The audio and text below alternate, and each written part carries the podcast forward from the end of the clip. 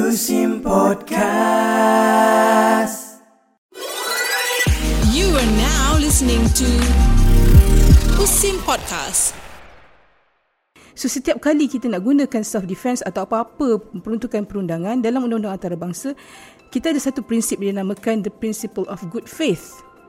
Uh, dalam hal ini kita tengok dalam hubungan antara Israel dan uh, Palestin apakah hubungan mereka sebenarnya adakah mereka in on equal footing of two nations having equal force or yang yang kita nampak sekarang ialah occupier and the occupied.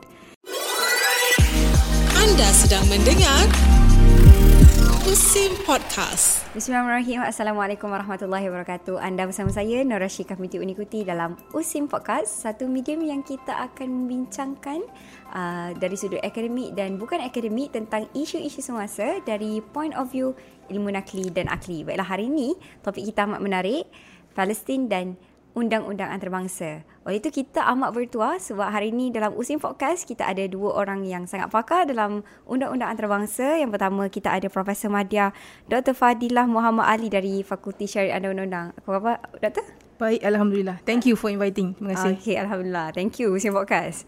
Dan seterusnya kita ada juga Dr. Hindun Abdul Rahman Shah juga daripada FSU. Doktor, sihat juga? Alhamdulillah. Alhamdulillah. Tadi dengar batuk-batuk. Betul Dr. Fadilah. Okey, uh, baiklah. Uh, kedua-dua panel kita ni berpengalaman mengajar dan membuat kajian mengenai uh, undang-undang antarabangsa awam, public international law, juga undang-undang antarabangsa Islam, Islamic international law dan penyelesaian konflik, konflik resolution. Kita boleh teruskan dengan Dr. Hindun lah. Saya nak tanya satu soalan dulu kan Doktor. Okay. Apa sebenarnya sejarah ataupun latar belakang Palestin yang membawa kepada isu yang sangat hangat kita bincangkan hari ini? Apa asal usul dia sebenarnya Doktor? Okey. Uh, terima kasih uh, Cik Rashika. Eh. Tadi kita lihat uh, sebenarnya kalau kita nak cerita tentang latar belakang Palestin ini sendiri adalah satu banyak panjang kita cerita. Cuma kita akan fokuskan kepada apa yang berkaitan dengan perundangan eh. kita lihat balik apa yang berlaku di Palestin. Palestin memang wujud sebagai sebuah negara sejak sebelum Israel wujud. Eh? Negara Israel itu kan dikata wujud dan diiktiraf di uh, PBB. Di, dia berada di zaman Turki Uthmaniyah. Dia satu negara yang bebas lah. Kan? Uh, kemudian uh, apabila berlaku Perang Dunia yang pertama, kan? Hmm. Ya, ada British Arab Agreement kan? yang dipanggil apa persetujuan antara negara Arab ni kan.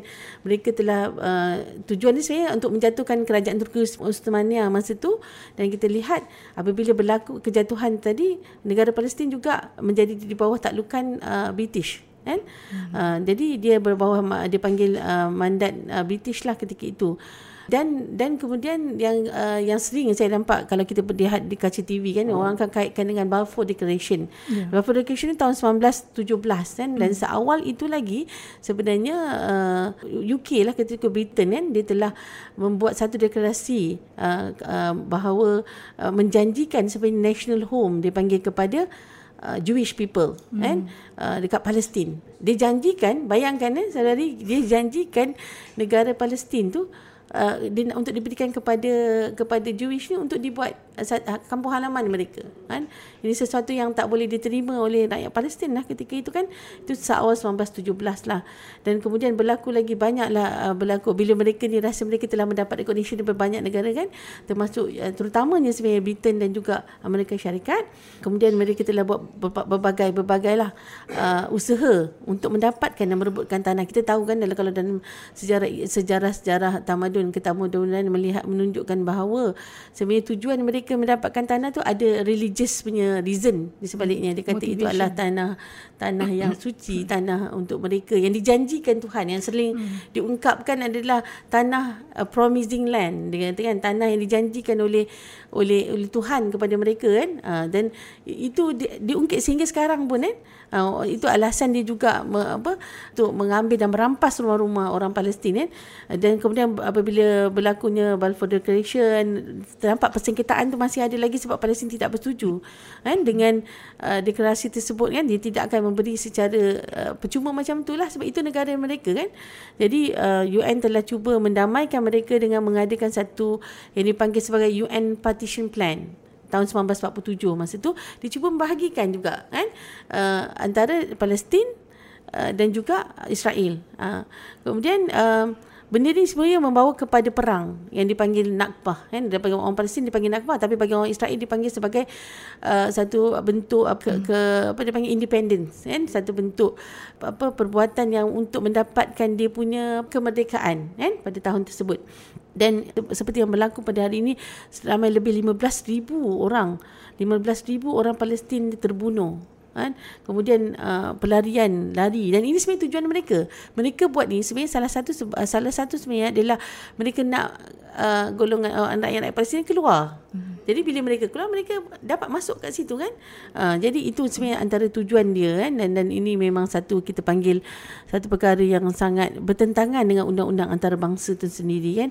Uh, kemudian mereka juga cuba menetapkan apa sempadan negara mereka dengan dengan uh, membuat uh, peperangan antara negara kejiranan ketika itu Jordan, Mesir hmm. yang dinamakan perang 6 hari Six Day War uh, untuk tujuannya juga meluaskan dia punya kuasa juga. Dan apa yang berlaku hari ini bukanlah bukan hanya konflik yang sering diungkap sebagai uh, apa satu bentuk self defense disebabkan serangan Hamas pada 7 Oktober tetapi sebenarnya ia adalah berlaku 75 tahun dahulu lagi. Bila mereka declare negara pada tahun 1948, kemudian dalam masa yang sama mereka telah uh, ada pasukan dia sendiri, paramiliteri di kalangan Israel ni sendiri kan.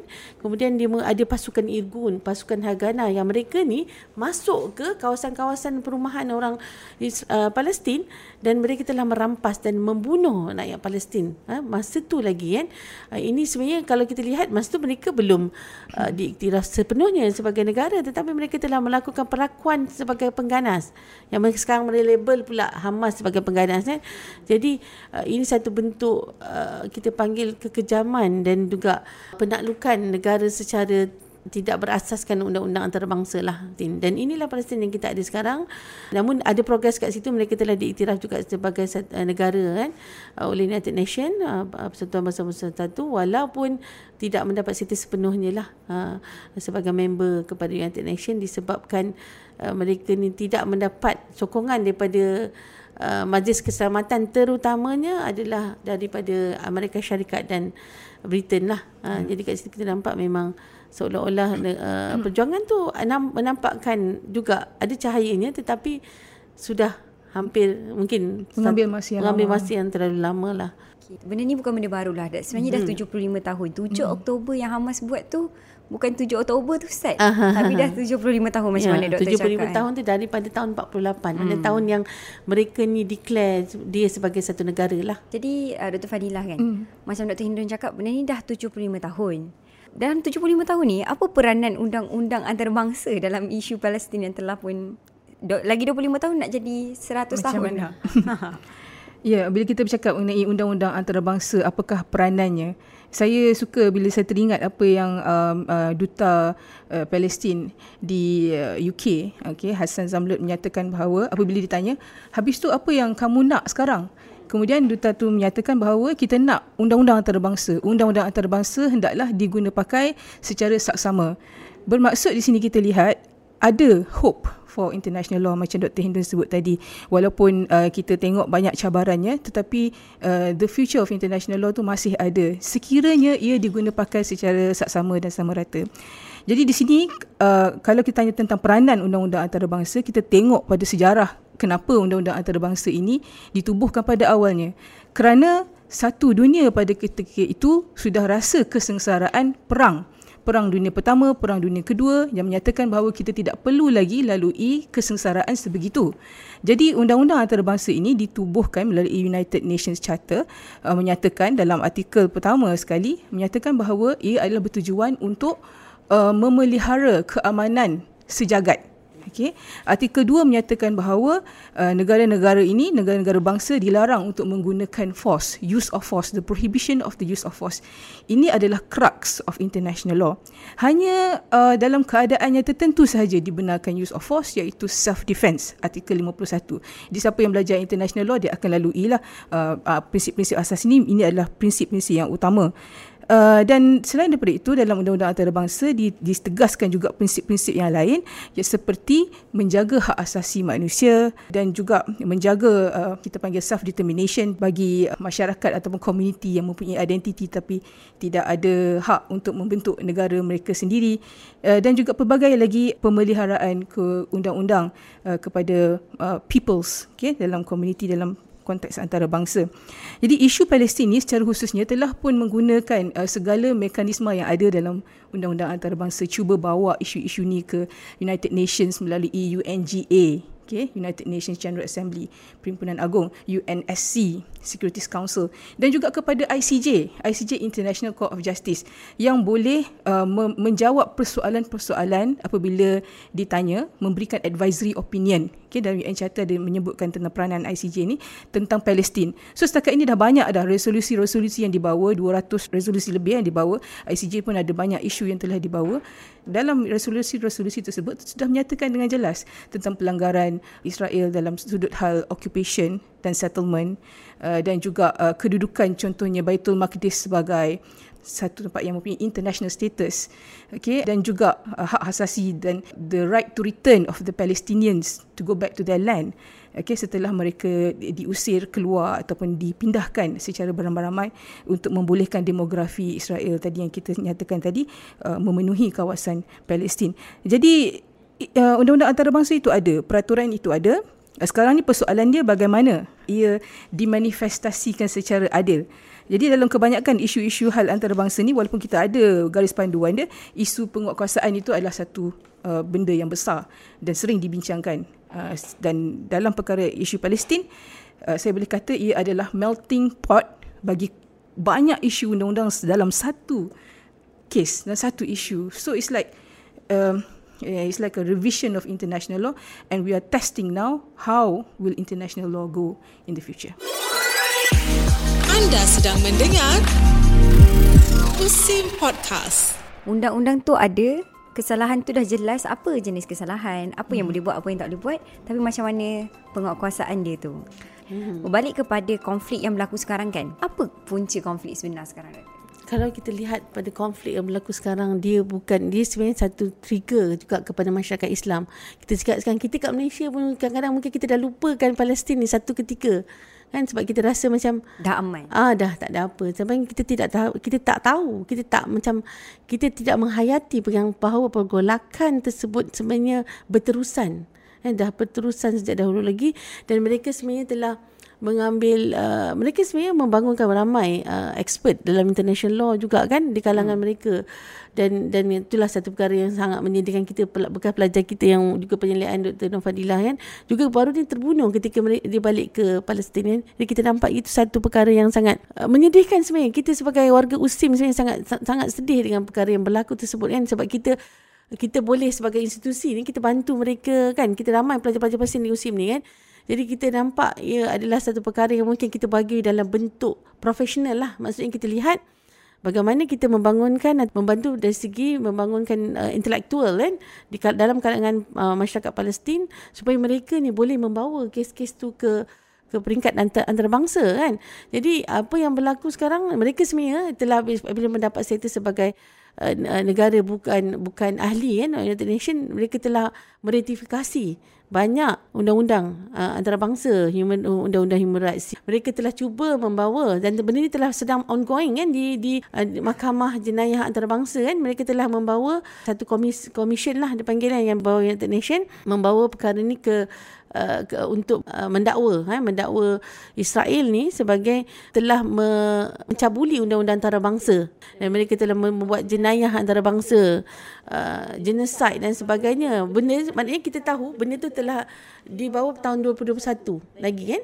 Uh, Independent Commission daripada United Nations dah bawa perkara tu tahun 2021 uh, sebelum tu lagi maknanya usaha-usaha tu telah dibawa kan? Tetapi Maksudnya konflik yang ada sekarang bukan tiba-tiba ada. Maknanya perkara tu memang dah berlarutan, dah bersangkutan dengan apa yang mereka telah buat juga dibawa ke United Nations. Cuma uh, ini adalah satu perkara saya, mungkin kita lihat mungkin dari segi aspek politik sebenarnya Israel ni sebenarnya bila melihat Palestin ni dah agresif juga kan uh, nak bawa mereka ni kat peringkat antarabangsa uh, ini itulah yang berlaku. Jadi mereka create banyak situasi-situasi yang mengguna me, me, me, memanipulasi kita kata undang-undang antarabangsa untuk kepentingan mereka. Contohnya apa yang berlaku ni lah sekarang mereka menggunakan setiap kali kita, kita kalau kita lihat uh, apa wawancara di TV pun dia akan mengulang bahawa uh, 7 Oktober uh, sebab mereka buat ni sebab serangan sebagai self defense 7 Oktober uh, serangan Hamas kepada uh, apa negara mereka kan jadi itu sebenarnya uh, satu kita boleh katakan perkara, um, satu sebagai satu excuse lah oleh uh, oleh negara Israel. Sebab sebenarnya uh, bagaimana kalau kita kita nak kata uh, mereka ini adalah uh, menggunakan apa uh, self defense tersebut. Sedangkan mereka adalah uh, occupying state kepada Palestin. Mereka ni menduduki Palestin kan? Ah, dan mereka juga seolah-olah menjajah negara-negara Palestin kan? Jadi macam mana siapa yang sebenarnya dalam konteks kita tengok siapa sebenarnya yang apa melanggar undang-undang antarabangsa? Kan? Dia, dia menyalahkan uh, apa dia menyalahkan Palestin lah kat situ. Jadi kita nampak konflik itu bukan konflik yang baru. Cuma ia ada trigger untuk memberi satu laluan kepada uh, Israel untuk menyerang balik uh, Palestin. Dan kita lihat sekarang apa yang berlaku eh bukan. Sebab dalam konteks international law bila kita menyerang kan kita menyerang uh, menggunakan uh, excuse di bawah exception untuk menggunakan kekerasan kan di bawah artikel 51 kan uh, bila kita melihat sebenarnya dia memerlukan beberapa kriteria. Dan sebenarnya kalau melihat kepada kriteria membolehkan self defense dia sebenarnya dia tak dia tak memenuhi pun kan kriteria tersebut. Sebenarnya dah tak ada dah kekacauan yang uh, yang sedang berlaku. Kalau tengok di TV, dia, mereka tidak boleh menunjukkan uh, apa apa yang uh, serangan-serangan balas yang yang sama. Uh, dia kena ada arm attack kan. Uh, konflik itu berlarutan kerana seolah-olah dia memang tujuannya untuk menyahkan rakyat Palestin sendiri daripada bumi Palestin. Kan? Jadi um, ia bukan yang macam kalau nak menyalahkan Hamas tu sebenarnya adalah satu perkara yang kita rasa uh, not so uh, reason lah kan? Uh, dan dan bila kita lihat masyarakat apa United Nation kan yang baru ni mengadakan perhimpunan kan 24 Oktober baru uh, dua hari lepas kan uh, apabila Secretary General daripada United Nation komen dan, dan mengkritik kan perbuatan uh, Israel ni terhadap rakyat Palestin mereka uh, buat declaration pula lepas tu kan? Mereka mengatakan uh, kena resign ni. Secretary general kena resign. Dia suruh kan? Uh, bila dia kata mereka ni tak sokong dia kan dan uh, dan nampak sekarang ni banyaklah kita kita lihat dia mereka cuba mendapat sokongan negara-negara besar dan telah pun mendapat sokongan negara besar seperti uh, UK, US, Itali kan? Uh, dan juga baru ni India juga kan? Uh, ada sebut juga untuk sokongan terhadap mereka. Kadang-kadang mereka memanipulasi lah perkataan-perkataan ketua-ketua negara tersebut kan? Uh, jadi kita nampak konflik ini memang konflik yang berterusan yang bukannya bermula pada 7 Oktober tapi sebenarnya dia dah bermula sejak dulu lagi. Uh, Israel ini menggunakan justifikasi self defense. Jadi boleh ke tak sebenarnya kalau kita nak tanyakan boleh ke tak dari sudut uh, undang-undang antarabangsa kita guna self defense ni macam doktor, doktor ada sebut tadi artikel mm-hmm. 51. Tapi mungkin Dr. Fadila boleh terangkan dengan lebih detail lah untuk kita mm. tahu. Okey, macam mana yang Rashika sebut tadi, kita berada dalam perlawanan naratif. Hmm. So sekarang naratif siapa yang lebih kuat. Uh, so dengan adanya media uh, yang lebih demokratik lah pada hari ini, semua orang boleh letak dalam media apa hmm. version dia. Hmm. Kita sudah sudah mula masyarakat sudah mula melihat uh, dan menimbangkan sen- dengan sendiri um, mana naratif yang hendak diikut. So kalau kita lihat Palestinian uh, menyebut bahawa naratif mereka ialah self defense, sorry self determination, hmm. okay untuk yeah. uh, the people of Palestine dan penubuhan negara bangsa Palestin uh, dan illegal occupation. Tetapi dalam uh, di, di pihak Israel mereka menyatakan self defense kita kena ingat dalam undang-undang antarabangsa the main rule the general rule is prohibition of the use of force. Article 51 yang menyatakan self defense itu itu adalah exception dan exception in every uh, law kalau kita tengok penal code kat Malaysia pun must be exercised with caution. So di sini uh, self defense yang dinyatakan oleh yang disebut oleh Israel ini perlulah memenuhi um, kriteria-kriteria dia. Perlu menunjukkan bahawa terdapat imminent threat. Ada threat yang betul-betul mengancam Ah, itu yang pertama. Keduanya, apabila telah mengguna uh, uh, self defense ini sebagai satu mekanisme, uh, mereka perlu berhati-hati dalam penggunaannya. It should be proportionate. Uh, so itu kita dapat lihat dalam uh, kita scrutinize cara yang mereka lakukan. Adakah proportionate? Adakah um, military uh, military uh, strategi yang mereka gunakan itu uh, betul-betul ke arah military target ataupun adakah ia menggunakan weapon yang uh, non discriminatory in nature sehingga menyebabkan uh, apa ni uh, pembunuhan kanak-kanak ataupun orang awam ataupun church dan sebagainya uh, masjid yang merupakan yang dilindungi oleh undang-undang antarabangsa. So setiap kali kita nak gunakan self defense atau apa-apa peruntukan perundangan dalam undang-undang antarabangsa kita ada satu prinsip yang dinamakan the principle of good faith. Uh, dalam hal ini kita tengok dalam hubungan antara Israel dan uh, Palestin apakah hubungan mereka? Sebenarnya adakah mereka in on equal footing of two nations having equal force? Or yang yang kita nampak sekarang ialah occupier and the occupied so dalam hal ini ad, adakah mungkin orang yang telah melakukan pelanggaran kemudian uh, cuba menggunakan undang-undang untuk uh, menyokong dia untuk terus mendapat manfaat daripada pelanggaran yang pertama tadi Uh, jadi inilah uh, yang sedang dipersoalkan oleh dunia tentang justifikasi self defense yang digunakan oleh Israel dan di dalam resolusi baru-baru ini Israel tak puas hati kerana uh, United Nations tidak mengiktiraf uh, Israel itu sebagai tidak menyatakan bahawa perbuatan Israel itu adalah sebagai self defense. Bagi mereka naratif itu adalah penting. Dia perlu ada elemen proportionality ah, Ada proportionality hmm. Kena timbang tara yeah. Apa yang dia bagi Dengan apa yang kita balas tu Tak bolehlah terlalu jauh beza yeah, kan betul ah, Terima kasih Dr. Fadila dan Dr. Hindun Nampaknya kita dah berada di penghujung uh, Usim Podcast kali ini Yang kita telah bincangkan tentang Sejarah, latar belakang Dan apa undang-undang antarabangsa yang Govern uh, kesemua negara ni Baik Israel, baik Palestin, baik satu dunia Dan kita nak masuk lebih dalam lagi pada episod akan datang tentang apakah contoh pelanggaran undang-undang antarabangsa yang telah pun aa, ah, dilakukan oleh Israel dan apa dia masa depan negara Palestin. Oleh itu, sama-sama kita nantikan episod Usim Podcast akan datang bersama saya juga dan Dr. Hindu dan Dr. Fadila. Anda sedang mendengar Usim Podcast.